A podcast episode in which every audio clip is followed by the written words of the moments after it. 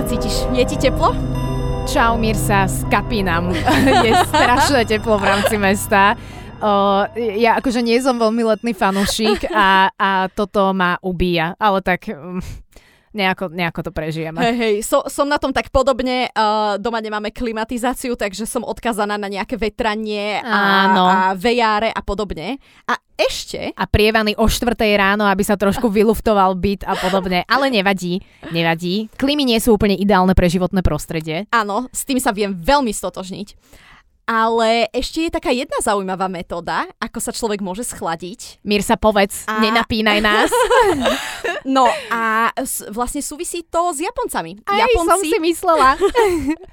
Moja srdcová, asi najsrdcovejšia téma. Teším sa na tento diel.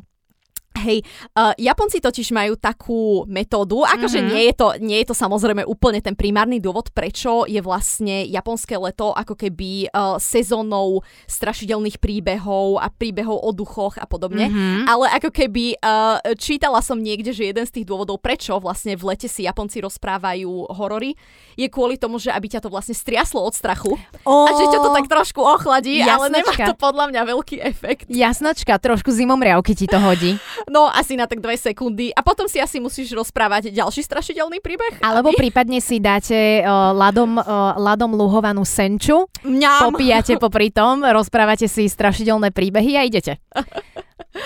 Áno, ale ako keby ten primárny dôvod, hej, akože toto je skôr taká akože vymyslený dôvod, hej, ale ten primárny dôvod je hlavne to, že v lete je, vlastne Japonci oslavujú sviatok Bon.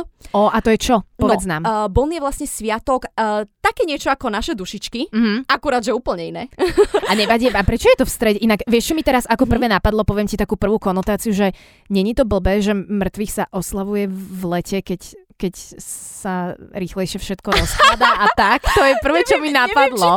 Neviem, či to je A oni tam majú aj strašné vlhko navyše, vieš ešte, že to je také divné. Akože zase nepredstavuj si to tak, že oni tam chodia vykopávať hroby a pozrieť sa, že načo, jak sa náš deduško rozkladá. To zase úplne nie.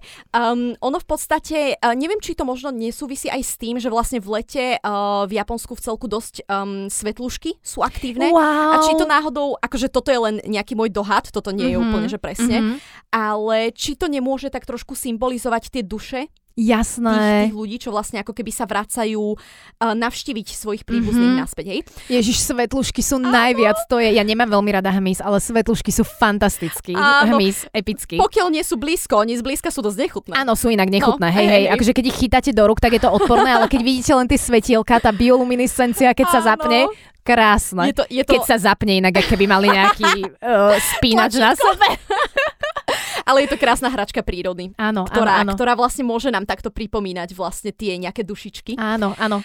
Ono vlastne tento sviatok Bon, snažila som sa vyhľadať si, že vlastne ktorý je presný dátum a ono vlastne v závislosti od regiónu, hej. Naše dušičky slovenské sa vlastne slávia vždy v ten istý deň, ale Japonsko to má trošku inak.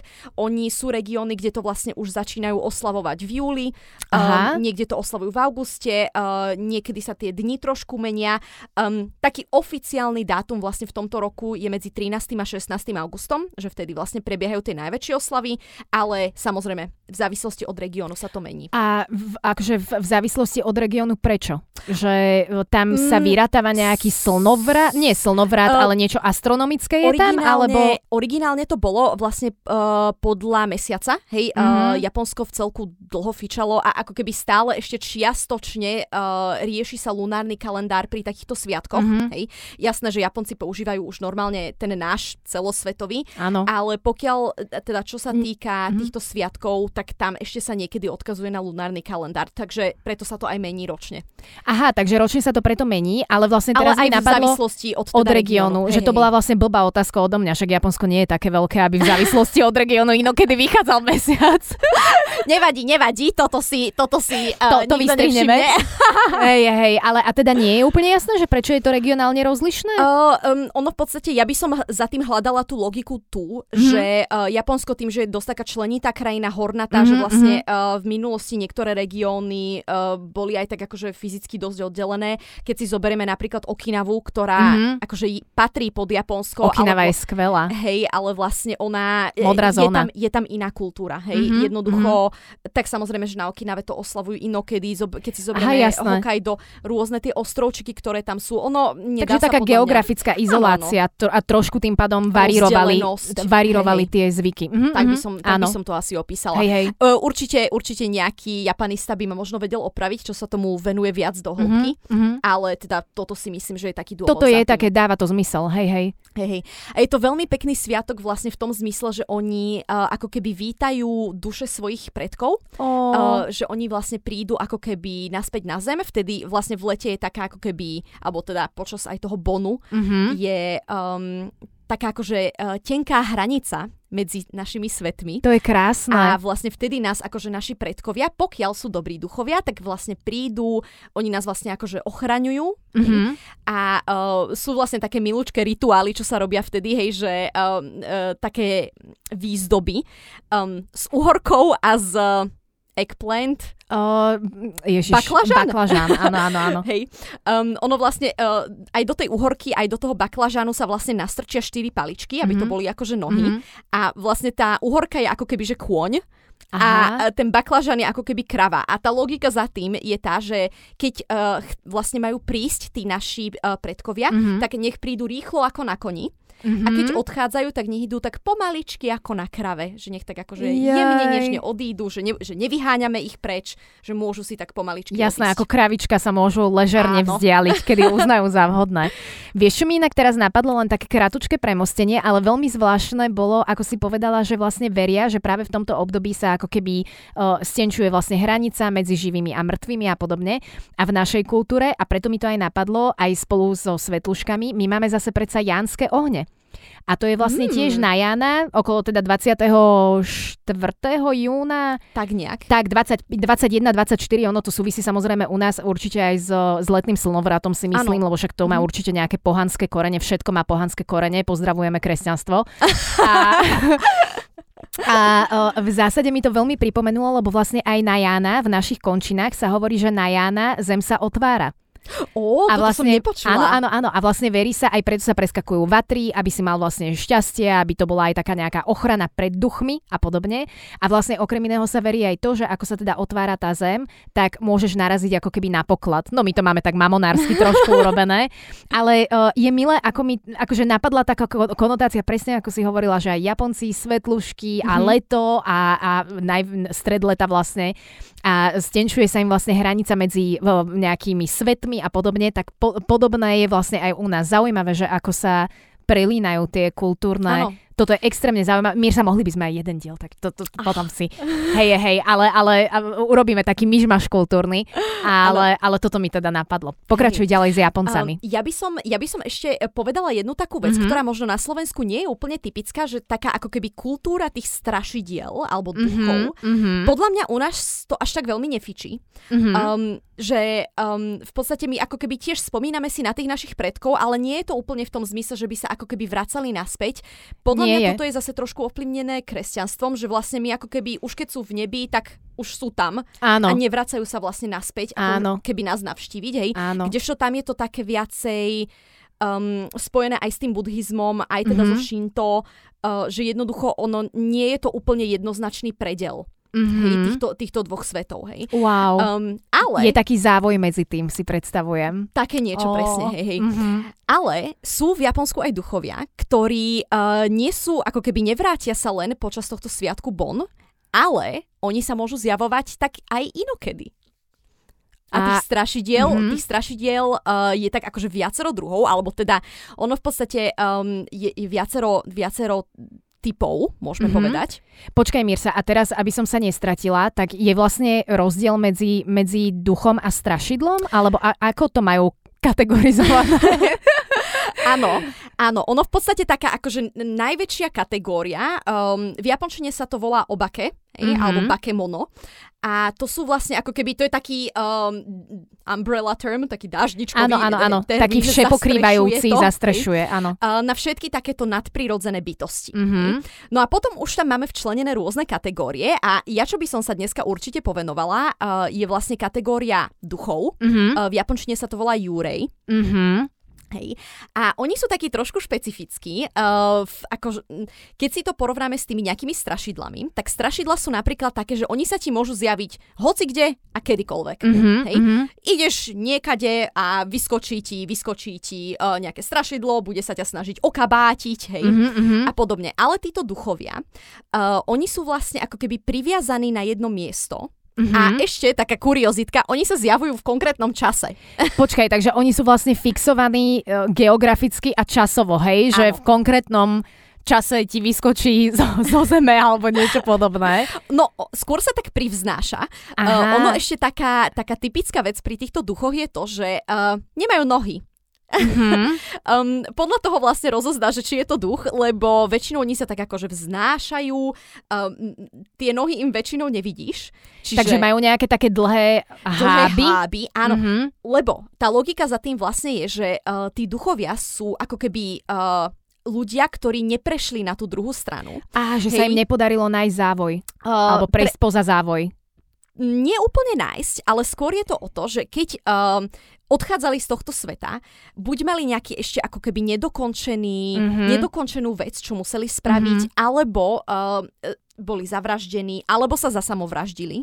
Aha. Že vlastne... Tu je takáto prepáč, že ti do toho skáčem, ale je diskriminácia samovrážd aj v Japonsku tým pádom, hej? Áno. Teda ale nehovorím to... nie diskriminácia, ale skôr v tom zmysle, že sprevádzali to, že nebola to pokojná smrť, ale chápem. Tým, že vlastne aj tá vražda, aj samovražda, že sprevádzali to nejaké silné emócie. Jasné. Tak ako keby ten duch nemôže odísť a potom sa vrátiť na ten obon ako dobrý akože predok. A ochraňovať tú svoju rodinu, ale stáva sa z neho taký horší duch. Nazvime to tak. A vlastne oni preto zostávajú tu, lebo vlastne nemajú ešte nejakým spôsobom vyriešený ten problém, čo mali na zemi. Ale teoreticky je teda možno, že ak by si ho vyriešili nejakým spôsobom, tak by sa vedeli prekategorizovať na dobrého ducha, presne, ktorý by prešiel. Presne, okay. Tak. Aha. Situácia nie je neriešiteľná. Oni vlastne preto sa sú fixovaní na to miesto, lebo teoreticky niekto môže vyriešiť ten ich problém. Jasné. Hej? Čiže môže to byť nejaké emocionálne nabité miesto, hej, ja neviem, napríklad nejakí milenci, ktorí sa stretávali na nejakom útese, hej, a napríklad tú ženu mohol potom zabiť žiarlivý manžel a podobne. Jasné. Tak ona vlastne zostane na tom útese, bude sa tam zjavovať, dokým napríklad sa nevyrieši nejaká situácia, nezmierí sa rodina alebo podobne. Alebo ešte pokiaľ nie sú dobre spravené tie pohrebné rituály.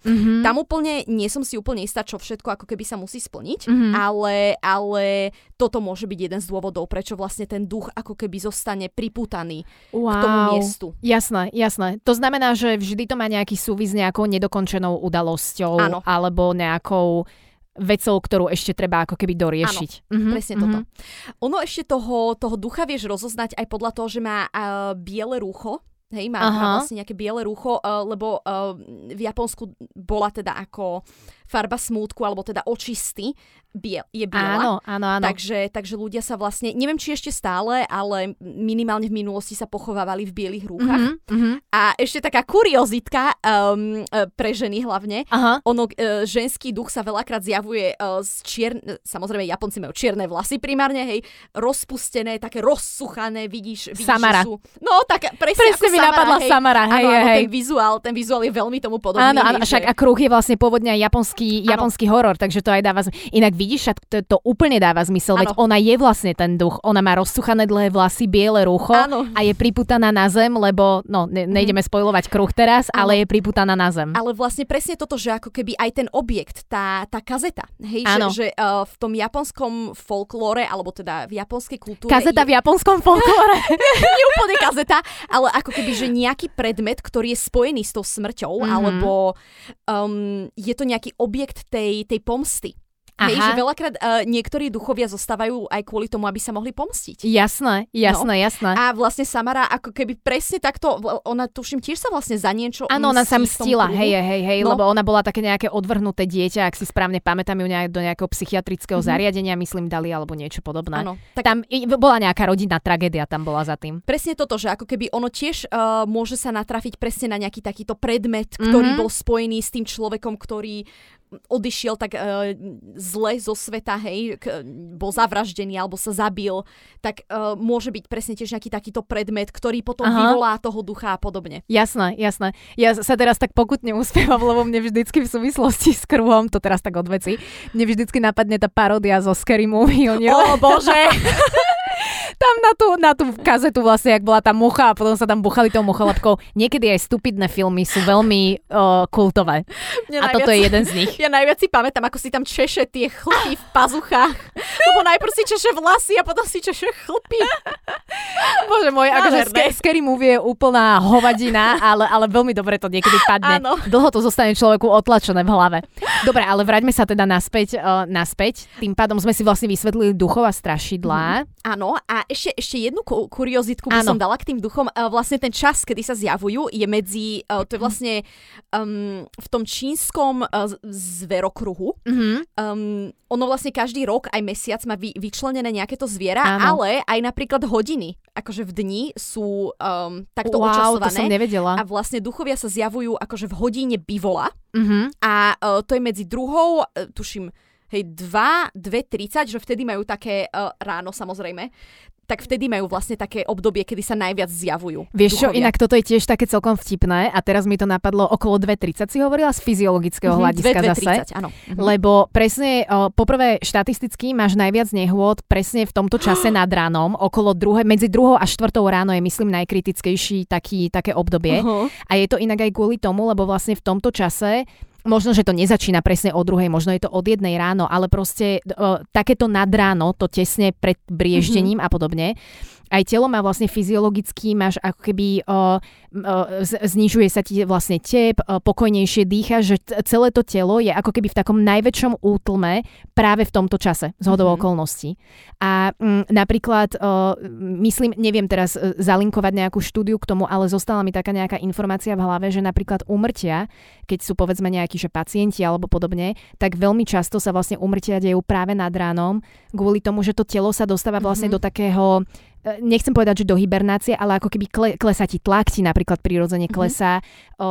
Keď máš napríklad nejaký úraz, tak nad ránom sa ti veľmi intenzívne ozývajú tie bolesti, lebo celé telo je vlastne také utlmené a môže sa všetky hormóny a prostaglandiny a neviem, čo sa môžu dobre šíriť.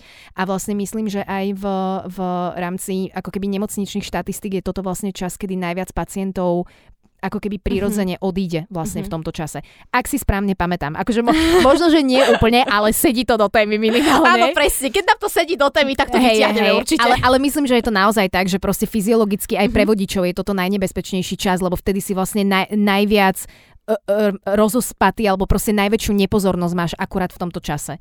To viem, že sa teda tieto štatistiky niekde tradujú. Takže zaujímavé, ono to vlastne, to je to, čo sme sa rozprávali aj pri Dobšinskom, aj stále to budeme spomínať, že veľmi veľa folklóru a mýtov a pohanských a rôznych iných tradícií ti reálne vyviera proste z reality života. Áno. Je to vlastne ako keby, je to podľa mňa spôsob všelijaké tieto mýty a legendy, ako ľudia si vysvetlovali udalosti, čo presne sa bežne diali. Prastará veda vlastne, dá sa povedať. Nie úplne veda, ale akože taký prastarý pokus o nejaké vysvetlenie javov. Tak, hej. Akurát takým magičným spôsobom. A ináč mne sa to strašne páči, ako keby, jasné, že teraz to nerobím, spolieham sa na vedu vo 99%. Očkujte sa, ľudia, očkujte sa. Nechceme tretie vlny. Presne tak, ako keby veda je naozaj to, na čo sa vždycky racionálne spolieham, ale mám tam 1%, kedy si občas veci vysvetlím, takže nejaká mágia zasiahla. Jasné. Hej. Ako, nechcem zase byť úplne čisto racionálny človek. Chcem si nechať to 1%, kde ešte tak verím na mágiu. Áno. Toto je také niečo, čo ešte si tak nechávam pre seba, ako keby... Áno. v tom svojom živote, lebo je pekné hľadať tú mágiu v tých malých okamihoch. Áno, s tým úplne súhlasím. Ja sa tiež nikdy nevzdám nádej, že keď idem po nejakej peknej lesnej čistinke, tak tam možno niekde žijú nejaké fairies alebo niečo podobné v nejakej tôni. Ja som myslela, že ešte stále čakáš na ten list z Rockfortu. Ježiš, nie, no to už som sa zmierila, že už asi reálne nepríde. Ale ja tiež asi v nejakých 13 som už pochopila, že teda naozaj to nepríde a už musím ako keby reálne na 11. narodeniny som reálne očakávala list z Rockfortu, naozaj. Ja naozaj. Tiež. Mne inak aj prišla taká hrubá obálka. Ja som bola úplne už taká, vo výťahu som to otvárala úplne, že toto je ten moment, kedy to prišlo, hej, a boli to nejaké reklamné letáky s nejakými vitamínmi alebo s čím. A teda bolo to veľké sklamanie. Takúto traumu dieťaťu urobiť. Nemali podľa mňa v tom období posielať vôbec žiadne takéto hrubé obálky ešte tomu pre dieťa, lebo to bolo na moje meno adresované. Hej. Lebo ja som odoberala nejaké vitamíny alebo také niečo, áno, tak mali v nejakej databáze. A teda som veľmi nešťastná doteraz. No, nevadí. Nejak sme sa z toho otriasli a žijeme ďalej aj bez Rockfortu teda. Rada by som nadviazala na to, čo si povedala vlastne o tom kruhu. Áno. Lebo Japonci, oni sú veľmi teda známi tými svojimi horormi. Úplne to fakt akože... Áno, to je kultové. Áno. A jeden taký kultový film, ja by som veľmi rada spomenula. Volá sa to Kwaidan. Ono je to vlastne... natáčané to bolo v roku 1960... 4. Áno, správne si dúfam, pamätám. A ono je to vlastne založené na takej zbierke legend, čo zozbieral ešte v 19., 18., nie som si úplne presne istá, ale dosť dávno. Zozbieral to Lafcadio Hearn. To je taký... neviem, čo to presne bol, redaktor. Myslím si, že bol to najprv nejaký redaktor, ktorý sa venoval presne tomu japonskému folklóru.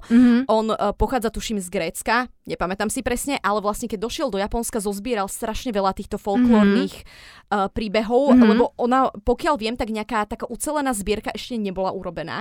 A aj ten Kwaidan, ten film vlastne čerpal z tejto jeho knižky, ktorá sa volá teda rovnako Kwaidan, alebo v modernej japončine je to Kaidan, čiže strašidelný príbeh. To som sa chcela opýtať. Znamená to teda v preklade strašidelný príbeh. Presne tak. Hej.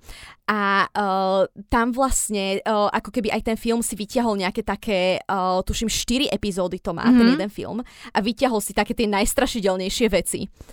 A to by sme si možno mohli aj povedať nejaké. Povedzme, neviem, či si to videla si. Nie, Mirsa, nie, ale povedzme, určite povedz nejaké highlighty. Ja sa veľmi rada fantázii a strašidelno...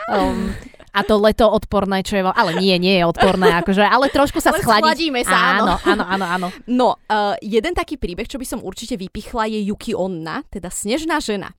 V Japonsku inak toto sa mi veľmi páči, že veľakrát je ako keby nejaký taký duch alebo nejaké také strašidlo je vlastne ako keby aj žena. Áno. Zoberme si fakt aj tú Samaru, hej, to tiež ako keby je tam cítiť to strašidelno od ženy, ako keby, to je také zaujímavé. Aj tie líšky, ktoré mávajú tých 7 chvostov, to bývajú ženy však. Áno, to sú tiež vlastne ženy väčšinou. Hej. Čiže si myslím, že tak 99%.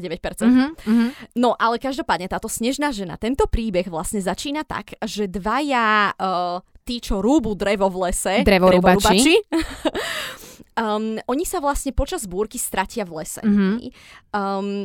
Podarí sa im nájsť takú nejakú chyšku, hej, teda zavrú sa tam, vonku zúria, vetri, fúka, sneží, je veľká zima, hej, a oni tam sú teda. Je tam vlastne jeden taký starší, ako keby učiteľ a taký učeň, drevorúbačský s ním. No a ten učeň sa v noci zobudí na to, že vidí, ako do tej chyšky vojde taká žena celá v bielom, fúka tam, celá je veľmi taká bleda, čierne, dlhé vlasy, hej. A natiahne ruku k tomu starému, drevorúbačovi, a on zmrzne na cencúl, hej. Ona sa teraz začne približovať aj k tomu učňovi, hej. A on tak už samozrejme dosť je z toho v strese, ako keby, že toto vidím, tiež by som bola. Asi tak tiež by som bola trošku v strese. No. Ale táto žena teda pozrie sa na ňu a povie, že chcela som zabiť aj teba, ale ty si taký krásny a mladý. Tak ťa ušetrím, ale o tom to nesmieš nikomu povedať. Ešte dobre, že nie je povrchná tá žena. No, takže tohto nášho mladého učňa ušetrí a odíde teda preč. On samozrejme však vystresovaný je stále, ale tak poteší sa, že aspoň on to prežil. Jasné. Vráti sa domov. Hej? A prejdú nejaké roky, on žije so svojou matkou, hej, stará sa o ňu a takto. A nikomu o tom nepovedal teda, hej, stále, doteraz. Nikomu o tom nehovorí, hej.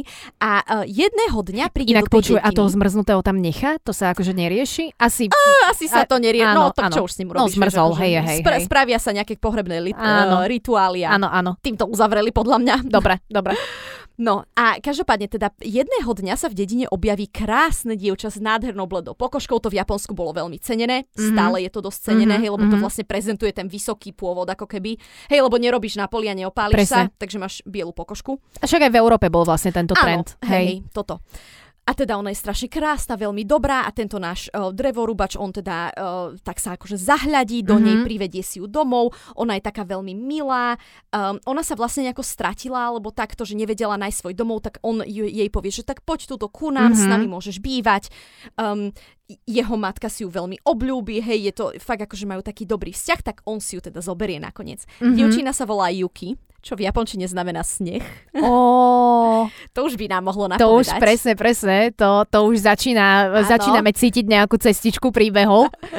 No a oni teda spolu žijú, jeho mamka už teda zomrie, ale teda tento drevorúbač si z Yuki stále si spoločne nažívajú, majú spolu deti, všetko je krásne, hej. A on sa jedného dňa, tak akože už ležia večer na tom tatami, hej, majú uložené futony svoje. Áno, zacvičili, ale jogu vlastne si nezacvičili. Nie je to akože periny, alebo teda nejaké pokrývky. Áno. Hej. A madrace, hej, tak by sme to nazvali asi najlepšie. Áno, madrace, hej. A on sa tak pozerá na tú svoju milovanú Yuki, ona teda už veľa rokov prešla, ona stále nestarne, je nádherná, stále taká mlado vyzerá. A on jej tak povie, že ty si taká krásna, že ale strašne mi pripomínaš jednu takú udalosť, čo sa mi udiala, a teda rozpovie jej ten príbeh. Povedal jej to? Áno, povedal jej to a ona teda vráti sa do tej svojej snežnej podoby, hej. Takže je to ona reálne. Začnú fúkať vetri, hej, povie, že ty idiot. Áno. Toto si naozaj nemusel hovoriť a tak dlho si vydržal. Áno. To znamená, že ona vlastne ho ušetrila už vtedy a si plánovala, že si ho vezme za manžela, hej? Je to možné, no tak páčil sa jej, hovorila, našla zhodu na Tindri. Krásny, no. V tejto chatke. Áno, no tak akože zapáčil sa jej, tak si povedala, že vyhľadá ho nejako nenápadko. Jasná. No ale teda toto mu povedala a už sa k nemu tak blížila, ale vlastne v tom filme je to tak, že začalo plakať to dieťa, hej, čo má, alebo teda viaceré deti, už neviem, koľko ich splodili. A ona teda povie, že staraj sa o naše dieťa a zmizne z jeho života. To je všetko? Áno, tak toto končí. Zase ho vlastne ušetrí, čiže naozaj asi z jej strany tam bola nejaká veľká láska, emócia, hej. A teda, aby sa vlastne staral o to dieťa, aby nezostalo ako keby sirotkom. Hej. Alebo teda deti, hej. Vidíš, asi aj kvôli tomu. Inak toto je veľmi pekné. Aj som rada, naša klasická téma, som rada, že sa to nekončí happy endom. Ale že je to naozaj tak, že zaplatí za svoju chybu. Proste žiaľ, taký je život. Hej. Presne tak. A to ešte vlastne relatívne nič nezaplatil. No teda strátil lásku. Strátil lásku svojho života, lebo on naozaj ako keby veľmi, veľmi ju miloval. Berem naspäť. Hej. Takže takto nám to vlastne skončilo. Ale Bože, ale Mirsa, inak naozaj som sa trošku ochladila, keď som si predstavovala tie fujavice a podobne, tak aspoň trošku mám pocit, že moja telesná teplota klesla z 89 stupňov. No a toto a hlavne kvôli tomu, že je tam ten sneh, vieš, že presne keď si to tak predstavuješ, podľa mňa, že ako tam fúka, tá fujavica, tak predsa len, že je taký príjemnejší pocit potom. Hej, potvrdzujem. No a ešte mám jeden taký zaujímavý príbeh, čo trošku súvisí s tým buddhizmom. Tiež ešte vypočujeme si tento. Povedz, Mirsa, určite povedz. Ja sa inak potom aj na Shinto chcem ešte opýtať. Určite sa opýtaj, dobre. Ale určite tam budú veci, ktoré nebudem vedieť, lebo štátnice z japanistiky už mám teda pár rokov za sebou. To akože len také, len pre také ohúrenie Európana, vieš. Áno. Ale kľudne daj teda buddhistický. Buddhistický však. Áno, buddhistický, hej. Buddhizmus je teda v Japonsku veľmi rozšírené náboženstvo, hej. Shinto ja by som osobne ani neklasifikovala úplne ako náboženstvo. Nemá to žiadnu doktrínu, nemá to žiadneho vedúceho predstaviteľa. Nie je to organizované. Presne toto, že je to skôr taká naturalistická nejaká viera. Tak ako my si proste veríme na to, že keď vidíme svetlušky, tak to sú možno nejaké dušičky, alebo takéto niečo. Hej, tak by som to ako keby vnímala.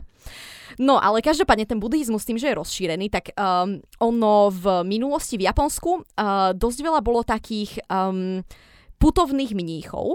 A v Japonsku, keď si bol slepý, hej, tak jedno povolanie, ktoré ti ako keby tak sedelo ako uliate, bolo vlastne hráč na lutnu. Hej, na japonskú lutnu. Hej, tá lutna sa volá biwa, hej. Tí spevci sa, tuším, volali biwa hoshi, hej, ale proste hráči na lutnu. Nemajú inak aj šamizen? To nie je tiež také podobné? Šamisen, hej. Šamisen tiež, akurát, že to je trošku iný nástroj, tam sú vlastne ako keby len tri struny, je to taká skôr gitarka. Také hranaté to je. Myslím. Hej, a myslím si, že tá biwa vyzerá inak. Nespovedem si úplne presne ako, ale jasné. Samozrejme, skúste si to dogoogliť, aby ste mali predstavu. Áno. No a teda toto je vlastne príbeh o jednom slepom hráčovi na lutnu. Volá sa to Mimi naši hojči, čiže bezuchí hojči. Začína ten príbeh tak, že vlastne tento slepý hojči, on strašne krásne vie hrať na tú lutnu. Hej. Všade ho tak akože obdivujú, chcú počúvať tie jeho príbehy. A on strašne krásne vie zahrať taký príbeh o bitke neúplne tuším, že bitka pri Dannoure a je to vlastne príbeh rodu Taira. Hej, to je jedno, nemusíme si tieto názvy pamätať, nepodstatné. Proste bitka a nejaký príbeh o rode. Hej, a on to teda krásne vie vždycky zahrať, ľudia sú dojatí, plačú pri tom, počúvajú ten jeho nápev a fakt akože užívajú si to. A on vlastne vďaka tomu žije v nejakom takomto chráme, kde akože učí sa vlastne za mnícha, aj hrá tam teda na tú lutnu, všetko super. A jedného dňa on si tak akože sedí, hej, tým, že je slepý, tak samozrejme nevidí, kto za ním príde, ale príde za ním takýto nejaký samuraj, hej. On si teda myslí, že je to samuraj, že dopočul sa o ňom, ako krásne vie hrať na tej lutne a že či by nemohol prísť zahrať pre jeho pána, hej. Tak teda ten samuraj ho zoberie, hojči povie, však jasné, samozrejme, idú na nejaké miesto, kde teda je taká akože, vyzerá to veľká družina ľudí, hej. A teda hojči tam hrá, všetci plačú, strašne sú takí akože dojatí tým. A teda on im akože dohrá, ten samuraj ho odvedie zase naspäť do chrámu, hej, a všetko v pohode. No, lenže takto sa to opakuje niekoľko nocí a už si teda ľudia z toho chrámu si všimnú, že teda prečo nám hojči takto zdrhá, že poďme ho sledovať, že kam vlastne vždycky ide. Aj tak, že on vlastne dohrá a rýchlo niekam upaluje preč, hej? Akože nie, že ono vždycky večer ten hojči jednoducho zmizne. Áno. Hej, že nevedia ho nájsť, pozerajú tam po tých izbách a nikde nie je ho nikde. No a jedného dňa ho teda jednej noci, hej, sledujú toho hojčiho, že kam to ide a hojči ide na cintorín. No, on a vlastne na tom cintoríne ako keby hrá, tam sa začnú zjavovať tí duchovia, hej, že to je vlastne asi nejaké pohrebisko, alebo možno je to nejaký priamo ten rod Taira, hej, jednoducho je tam celá taká družina duchov, ktorí teda počúvajú ten jeho nápad. Takže má vlastne po ľuďoch má druhé vystúpenie ešte vždy. Áno. Vyslovene. No, lenže teda tí ostatní kňazi, alebo teda mnísi, čo ho sledovali, tak samozrejme, že sa boja sa o jeho bezpečnosť, lebo takto hrať pre duchov nie je vždycky úplne dobrý nápad. Kto vie, čo budú chcieť ďalej. Hej, vieš, že najprv im zahráš, potom možno budú chcieť tvoju dušu, who knows, hej, akože je to také nebezpečné. Takže ten akože predstavený toho kláštora, nazvime to tak, hej, povie, že musíme pre toho hojčiho niečo urobiť, musíme ho nejakým spôsobom ochrániť.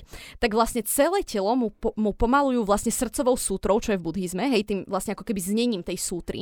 Čiže krásne mu tam pomalujú tie znaky na celé vlastne jeho telo, aby ho tí duchovia nevideli, keď ho znova prídu ako keby zobrať, hej. No, lenže čo čert nechcel, nepomalovali mu úplne všetko, hej, a teda ten duchový samuraj, keď príde, jediné, čo vlastne vidí, sú jeho uši. Lebo tam mu zabudli namalovať tie znaky z tej sútry, hej. Jasné. No tak duch akože hľadá, pozerá, samozrejme hojči vedel, že má byť ticho, nič nehovoriť, takže on tam len tak setká, hej, a medituje, rozíma, modlí sa, hej. Ale ten samuraj teda videl tam tie uši, že sú tam len tak niekde vo vzduchu, tak odtrhol mu tie uši, doniesol to vlastne ako keby tomu svojmu pánovi, hej, na ten cintorín, duchovému pánovi. Jasné. Hej, tomu tam doniesol a vlastne ako keby odvtedy už hojči mu dali pokoj, hej, takže asi už si povedali, že teda necháme to tak, hej, že duchovia boli nejakým spôsobom ako keby ukonejšený, neviem ako po slovensky povedať. Upokojený, áno. A hojči teda už bol v pohode, ale teda už bol aj slepý, aj hluchý, takže nič moc, no. Teda predpokladám, že keď mu odtrhli uši, tak asi sluch nejako tak to už, hej, to už asi až tak dobre nepočuješ, lebo cez to ucho sa ti vlastne nedobre asi úplne zvuky dostávajú. Asi, hej, no. Ale tak niečo No to je otázka, čo všetko mu vytrhli. No, hej. Ale každopádne teda akože stále hral na tú svoju lutnu, zostal samozrejme v tom kláštore, hej, a teda nakoniec vlastne všetko dobre dopadlo, ale teda už to bol bezuchý hojč. Aha. No tak toto akože nie je úplne pozitívna, ale ani neskončilo to zase úplne zle, strašne. Vlastne, presne. Ako keby oni ho nestiahli ani do žiadneho pekla, áno. Ani mu dušu nezobrali, áno. Ako keby stále v celku dobrý deal. Presne, no. Hej. Akože, hlavne, že mu nejaké ruky alebo niečo podobné nezobrali. Áno, akože vlastne, tie uši ešte podľa mňa celkom...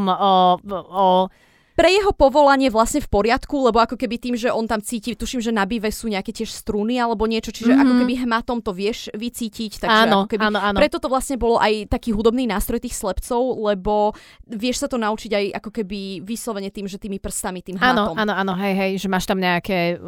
pražce označená, alebo čo niečo. Asi, neviem. Nie som veľmi hudobný človek, takže toto neviem úplne pekne povedať, ale... Ale toto nebol teda až taký akože hrozný príbeh, že by to skončilo nejakou tragédiou. No v zásade celkom taký duchársky happy end, skoro by som povedala, taký bittersweet, horkosladký. Hej.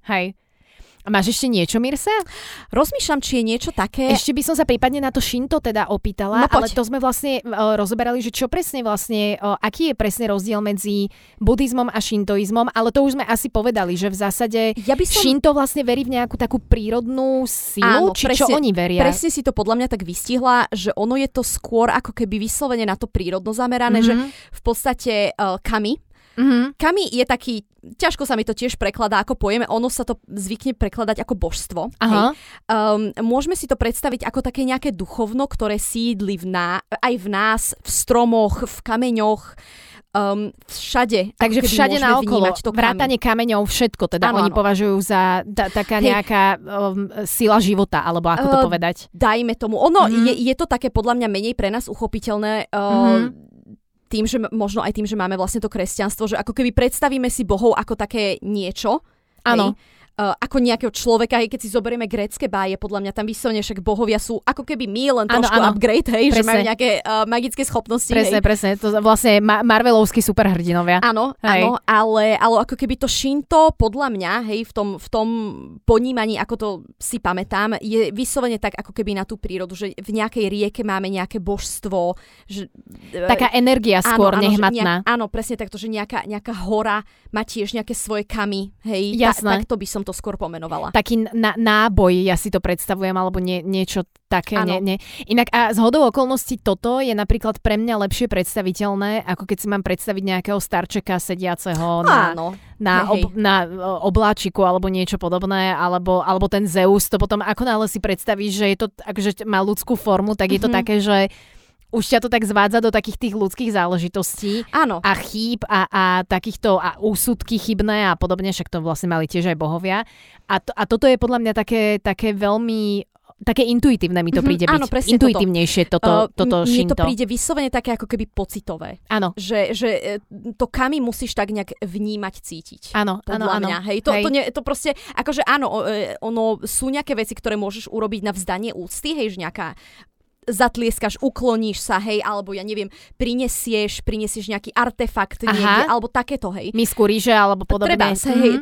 Takto sa vlastne, aj keď ako keby prichádzajú tie duše tých našich predkov, tak vlastne tiež sa im na taký, to je síce buddhistický oltárik, ale tiež sa tam dá nejaká miska ríže, alebo niečoho. Jasné. A to je vlastne ako keby pre tých našich predkov, áno, hej, že vzdávame im tým úctu. Áno. A ono aj to kami môžeme tak vnímať. Alebo napríklad tá úcta by sa dala vnímať tak, že napríklad nezrežeme strom, v ktorom sídli nejaké kami. Presne. Takže ako keby takto to cítim.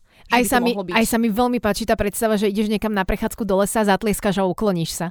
Hej, že podľa mňa nie je úplne... To som možno tak zle povedala. Jasné, ale mne sa to tak páči ako predstava, lebo podľa mňa takéto predstavy ti úplne inak kultivujú tvoj vzťah k prostrediu okolitému. Vieš, že úplne inak sa pozeráš na všetko okolo seba a máš podľa mňa väčšiu úctu ku všetkému okolo seba, keď si predstavíš, že vo všetkom sa nachádza nejaká životná energia, ktorú ty nemáš právo zničiť len tak, lebo si povedal. Áno. To je veľmi pekná myšlienka. Áno, presne takéto sympatické prírodné náboženstvo. A tuto vlastne potom uvidíme to aj v budúcich našich podcastoch, keď sa budeme ďalej venovať trošku tým japonským témam, lebo určite sa chceme ešte niekedy vrátiť k podobným témam, lebo keď si zoberieme princeznú Mononoke, Áno, áno. Alebo aj... Spirit Away. Mm-hmm. To máme tiež Cesta na pláne. Je to tuším v češtine. Sa to prekladá. Aha, môže byť. Čo je inak krásna, nádherne nám to sedí do podcastu. Áno. Milujem tú konexiu. Áno. Tak vlastne tiež ako keby môžeme tam rozobrať trošku nejaké kami, nejaké božstvá. Určite. Lebo Miyazaki sa dosť inšpiroval ako keby tým presne Shinto, hej, ako tým pôvodným náboženstvom, nazvime to tak. Áno, že išiel po tradícii, ako keby. Áno. Mm-hmm. Čiže aj v týchto filmoch, ktoré v budúcnosti budeme rozoberať, to určite bude pekne vidieť. Výborne, na to sa veľmi teším, takéto trošku exotiky, lebo predsa len je podľa mňa niekedy fajn trošku vystrčiť z hlavu z toho európskeho kontextu a z tej našej európskej predstavy fantastických svetov a paralelných vesmírov a podobne a portálov a trošku sa aj popozerať dookola, že ako to nejak vnímali iné časti ľudstva. A možno, že prídeme na to, že sú tam vlastne také rôzne paralely, ako sme aj teraz na začiatku s tými janskými ohňami hovorili. Tak dúfam, že sme sa dneska tak príjemne spoločne schladili týmito strašidelnými príbehmi. Mne to určite pomohlo sa trošku ochladiť. Mirsa, ďakujem ti veľmi pekne. A určite by sme to chceli navrhnúť aj vám, našim poslucháčom, aby ste skúsili si niekedy vypnúť Netflix, vypnúť HBO Go, hocičo, čo pozeráte. Choďte si niekde do lesíka a takto si rozpovedzte nejaké strašidelné príbehy, alebo aj doma v byte. Kľudne, kde vám to napadne, ale trošku sa tak odstrihnúť od takého teda elektronického sveta a povedať si tak nejako, alebo čo ste zažili, povedzme niečo strašidelné, alebo si kľudne aj vymyslíte prípadne nejakú poviedku. Je to naozaj veľmi príjemný spôsob, ako sa schladiť. Je to potvrdené approved nami. Určite sa vrátite tak trošku aj do detských čias, keď na tábore ste si rozprávali nejaké takéto horory a podobne. Takže určite odporúčame túto aktivitu vyskúšať. Malo to svoj efekt. Ďakujem veľmi pekne, Mirce, za túto príjemnú diskusiu. A ja ďakujem tebe. Počujeme sa na budúce aj s vami ostatnými. Čaute.